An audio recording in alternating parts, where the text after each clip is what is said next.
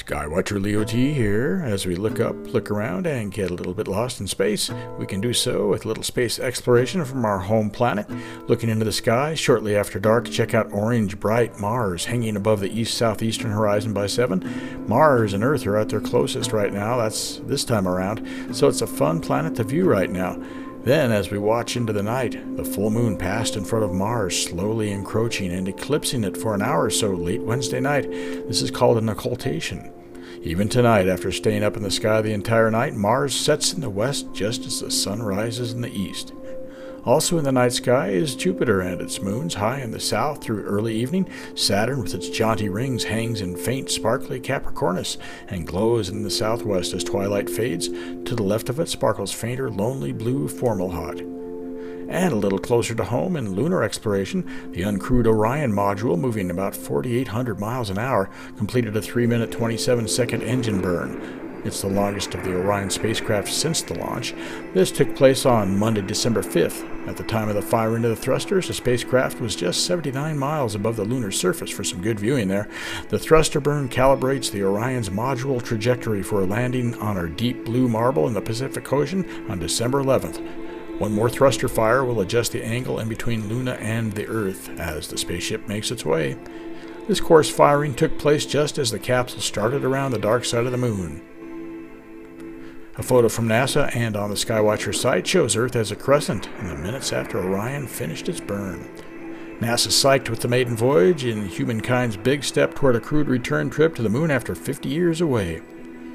And celebrating the anniversary of the Gemini 7 launch on December 5th, 1965. This was the fourth crewed Gemini flight.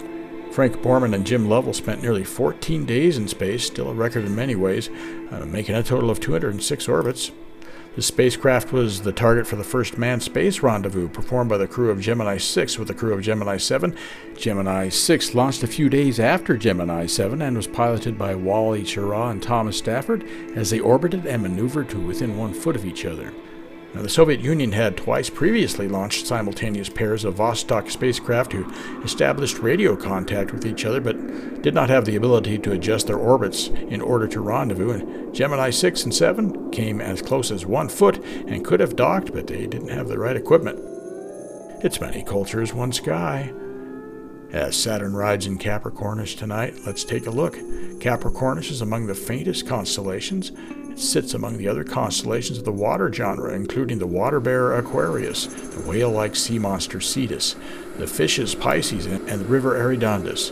To find the arrowhead shaped Capricornus in the sky, look for the summer triangle. Yes, it's, it's still up there, it's sort of toward the west now. And make a line from bright Vega, it's kind of white and sparkly, through Altair to the lower southern sky. In the cultures of Sumeria, which identified it with a mythical figure that was a half goat, half fish, and in Babylonia, Capricorn is portrayed as a goat human hybrid. In Russian peasant folklore, the goat is a mischievous forest spirit, which had goat hooves and horns as well as black fur, wings, and a tail.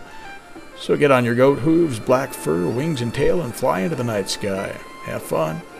Skywatcher Leo T on KZMU Moab at 90.1 and 106.7 FM and streaming live at kzmu.org.